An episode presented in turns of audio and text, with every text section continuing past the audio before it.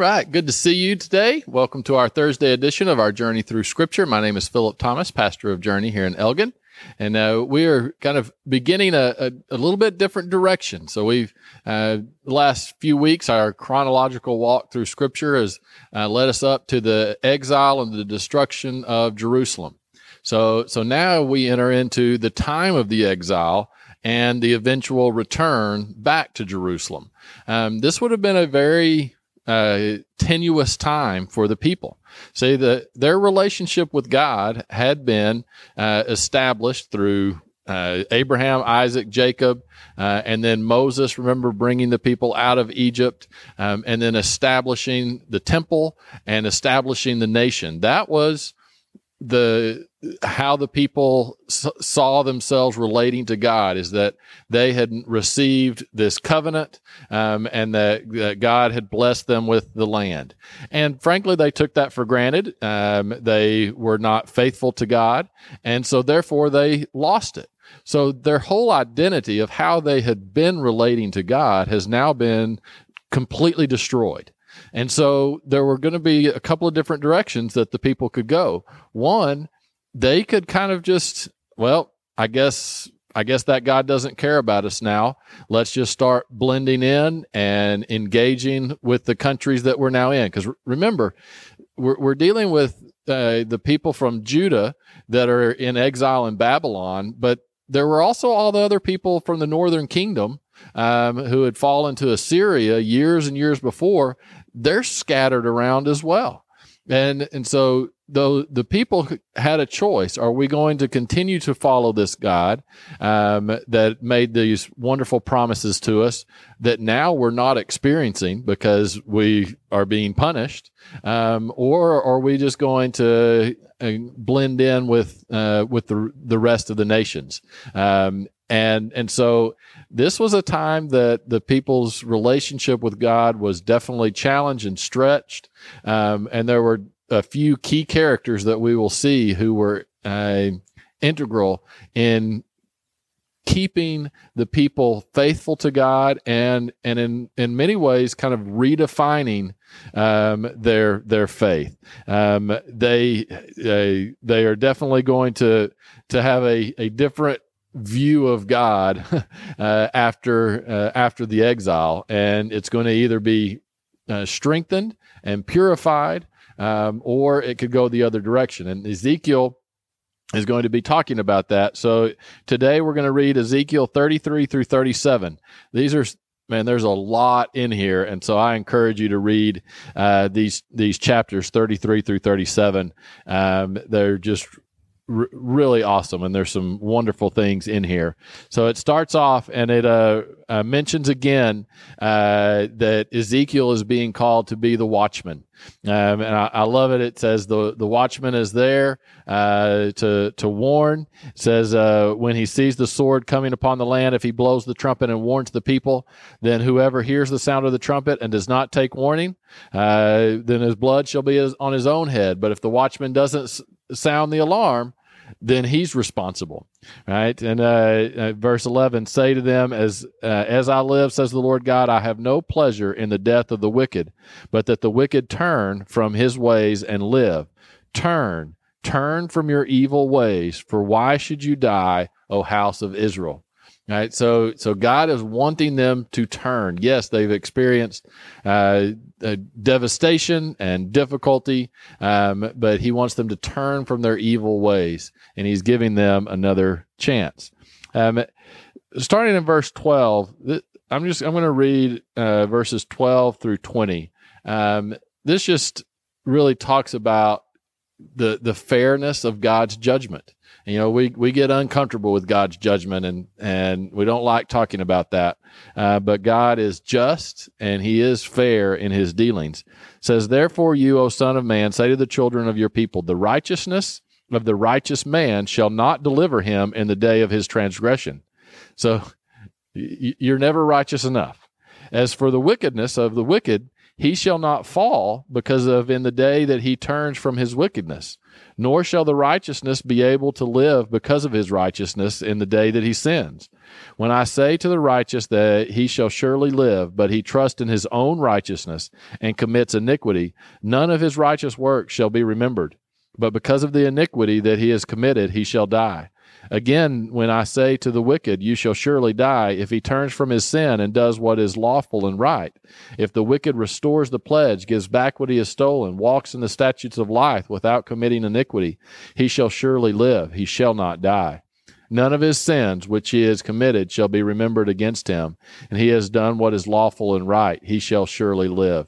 Yet the children of your people say, The way of the Lord is not fair, but it is their way which is not fair. When the righteous turn from his righteousness and commits iniquity, he shall die because of it. But when the wicked turns from his wickedness and does what is lawful and right, he shall live because of it. Yet you say, The way of the Lord is not fair. O house of Israel, I will judge every one of you according to his own ways. Right? So, this is so important. And, and again, you, you hear a lot of New Testament type things here is that our our righteousness is not good enough. We have to rely on God. We have our behavior has to uh, has to uh, reflect our belief and our understanding and our trust in God. And God judges us as individuals. He doesn't judge us as a group. Um, that that is important to to understand. Each one of us will be judged according to our own uh, relationship with Him. Um, and just because uh, we are uh, righteous or self righteous, um, you know what? We still are sinful. And so all the all the righteous acts in the world uh, are not are not enough if we haven't uh, entered into a relationship, a covenant relationship uh, with God. And and I, I, I love that he says that uh, y'all don't like the way that I'm judging, but uh, but my way is fair because each one is judged according to their own uh, on their own merits, and uh, and and it's it's extremely important to understand that to to see how this leads into and ties into the New Testament, and that that Jesus provides um, that that forgiveness, that relationship with God. He provides that covenant relationship with Him, uh, where we do not have to rely on our own righteousness. Um, and and when we experience a new relationship with Him, um, we desire to be righteous, not not to save ourselves, uh, but because of who God is and what He has called us to do. Um, chapter 34, um, Ezekiel is kind of blasting the leadership, uh, the shepherds of Israel, that they have not done what they were supposed to do. Uh, the Lord God says to the shepherds, Woe to the shepherds of Israel who feed themselves. Should not the shepherds feed the flocks? Uh, so they were scattered because there was no shepherd. They became food for the beast of the fields uh, when they were scattered. Uh, verse 8 As I live, says the Lord, surely because my flock became a prey and my flock became food for every beast of the field, because there was no shepherd, nor did my shepherds search for my flocks. Um, Therefore, O shepherds, hear the word of the Lord. Thus says, Behold, I am against the shepherds. So he's really bashing the leadership um, of of Israel. That they, the priests, the kings, they have failed the people because um, they re- looked out for themselves more than for the flock. They were not out there protecting the flock, feeding the flock, nourishing the flock. Um, then uh, it, it kind of transitions to God being the true shepherd. Um, verse 11 For thus says the Lord God, indeed, I myself will search for my sheep and seek them out right? That God is the is the shepherd. Again, thinking about what does Jesus say all the time? I am the shepherd. I'm here to, to feed my sheep. You know that you you see all of that is that's directly connected back here with Ezekiel. Verse 15, I will feed my flock. I will make them lie down, says the Lord God. I will seek what was lost and bring back what was driven away, bind up the broken and strengthen what was sick but I will destroy the fat and the strong and feed them in judgment. Right. So that God is, is going to, uh, to tend to the flock and he's also going to start attacking the wolves. Um, Uh, and as for you, O my flock, says Lord God, I shall judge between sheep and sheep, between ram and goats. Right. So again, everyone is going to be judged uh, equally and and according to their own uh, deeds and actions. Uh, verse uh, 23 looking forward it says i will establish one shepherd over them and he shall feed them. My servant david he shall feed them and be their shepherd and i the lord will be their god and my servant david prince among them. I the lord have spoken. Verse 31 you are my flock the flock of my pasture and you are men and i am your god says the lord god. Um, so this is uh, again looking looking forward and how god is going to uh, uh, come and rescue the people, that he will be their shepherd. They will not uh, rely on the the failed failed shepherds that have uh, uh, failed in their leading of them in the past. Then in uh, chapter 35, it says judgment on Mount Seir. that is talking about judgment on Edom. Uh, the Edomites. Uh, we talked about that on Tuesday as well, so you can read uh, through there. It talks about uh, that uh, that they will be held accountable because they kind of helped Babylon. Um, you know, they would. pretend to be connected with Israel, but use every opportunity they could to push back against them and to to damage them chapter 36 uh, talks about the blessings uh, that Israel will receive um, the, that uh, that God is going to uh, to bless them again. You know that they have endured all this difficult hardship, but it was for a purpose, and God is going to renew uh, them. And verse twenty two says, "Therefore says." Say to the house of Israel, Thus says the Lord God, I do not do this for your, your sake, O house of Israel, but for my holy name's sake, which you have profaned among the nations wherever you went. Okay, so what's the that word profane is is uh, uh, kind of connected with sacred. You know, whenever it's the opposite of sacred. So you when you had the temple, um, everything within the temple was sacred and it was cleansed and it was holy, and so it was to be used um, to uh, in the service of God. Well, if it was used for something outside of that uh, purpose, it it became profaned um, and it needed to ma- be made uh, holy and cleansed again in order to be used um, in the service of God. So, what this is kind of talking about is the people of God, Israel, that they were supposed to be sacred. They were supposed to be an example to the rest of the world. That that they would point the rest of the uh, uh, of the world to, to God. They would be uh, God's representative. However, as they dispersed and uh, mingled among the nations, they became profaned. Right? They they did not uh, reflect the image of God in, in in any way. And so what God is saying is, I'm going to bring you back but not for your sake, but for my sake, because you have been profaned, which means you have profaned my name. And so therefore I will cleanse you, um, and, uh, so that you can be the people that I, uh, have called you to be. And so that you can be a, a voice to the nations. So it continues on. It says, and I will sanctify my great name, which has been profaned among the nations, which you have profaned in their midst. And the nations shall know that I am the Lord, says the Lord God, when I am hallowed in you before their eyes. For I will take you from among the nations, gather you out of all countries, and bring you into your own land. Then I will sprinkle clean water on you, and you shall be clean. I will cleanse you from all your filthiness, from your idols. I will give you a new heart put a new spirit within you. I will take out the heart of stone out of your flesh and give you a heart of flesh. I will put my spirit within you and cause you to walk uh, in my statutes, and you will keep my judgments and do them.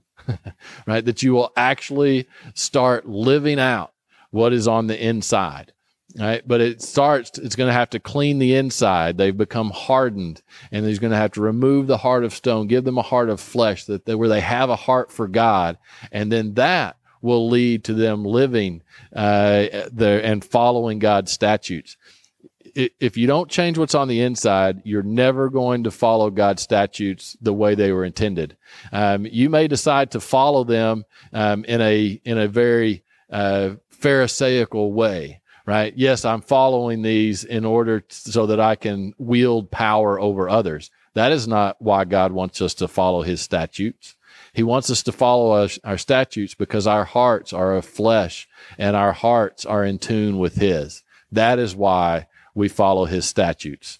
Um, encourage you just continue to read that. It's uh, about this restoration uh, of, of Israel. Verse 37 Thus says the Lord God, I will also let the house of Israel inquire of me to do this for them. I will increase their men like a flock.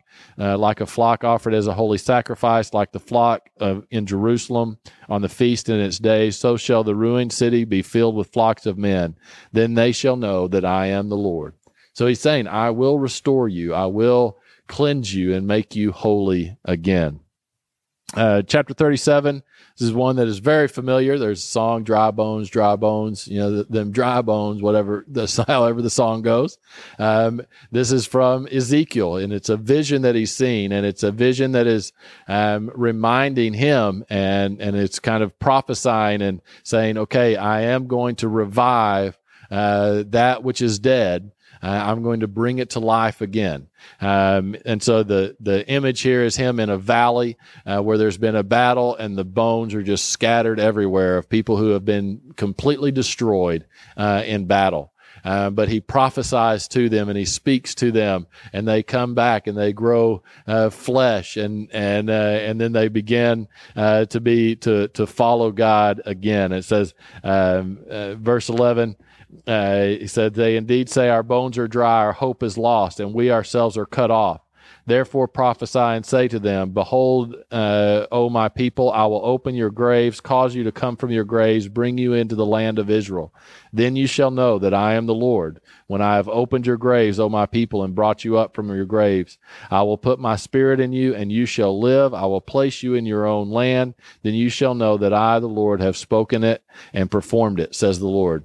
Right? And uh, what does God do with Jesus? He raises him from the from the grave. He uh, the imagery of us being baptized is we are buried with Christ. We are raised to live a new life. This is this is who God is. This is what He is going to be doing. This is what He desires for us. Is is to not to not to stay those dry bones, but to allow Him to rejuvenate us, to give us new life. Um, then you continue in uh, chapter 37. It says, uh, um, talking about a stick as for you, son of man, take a stick for yourself and ride on it for Judah, for the children of Israel and his companions. Then take another stick and ride it, ride on it for Joseph, the stick of Ephraim, for the house of Israel and his companions, um, and join them together uh, for yourself into one stick, and they will become one in your hand. So, all right. So there's two sticks representing the northern kingdom and the southern kingdom. This is a pretty big shift that's going to happen right here um, in in terminology anyway. So uh, previously we've we've either talked about them as the northern kingdom or the southern kingdom. Northern kingdom was called Israel. The southern kingdom was called Judah. Right. The northern kingdom. Remember, Assyria took them out. They were called Israel, um, but now they are no more. Um, then you have Judah in the southern kingdom. They now they're in exile, um, and so everyone is scattered. Um, but now those two are becoming one. So the two sticks are being merged together. Um, and and it's interesting how God uh, says this. He says uh, the Ch- Judah and the children of Israel, and the Ephraim uh, and and the house of Israel and his companions. So both of them were from the house of Israel, right? So so now the people are going to be be called the people of Israel, uh, and and you're going to see that uh, reference uh, through here much much more often. It says. Um, uh, verse 18 and when the children of your people speak to you saying will you not show us what you mean by these say to them surely i will take the stick of joseph which is in the hand of ephraim and the tribes of israel his companions and i will join them with it and the stick of judah and make them one stick and they will be in my one hand. Uh, and the sticks on which you write will be in your hand before uh, their eyes Um, and it says, Surely I will take the children of Israel from among the nations wherever they have gone, and will gather them from every side and bring them to their own land. I will make them one nation in the land. Uh, one king shall be over them. They shall no longer be two nations, nor shall they ever be divided into two kingdoms again. They shall not defile themselves any more with their idols, nor with detestable things, nor with any of their transgressions. But I will deliver them from their dwelling places in which they have sinned. I will cleanse them. Then they shall be my people, and I will be their God. So God is bringing the people back together. That's what is happening as a result of the exile, and that God will be returning the people and they will be one. Okay, so uh, over the weekend, let's read uh, Ezekiel 38 through ooh, 38 through 40. Let's do 38 through 42. 38 through 42. So Ezekiel 38 through 42 on Tuesday. Hope you have a great weekend.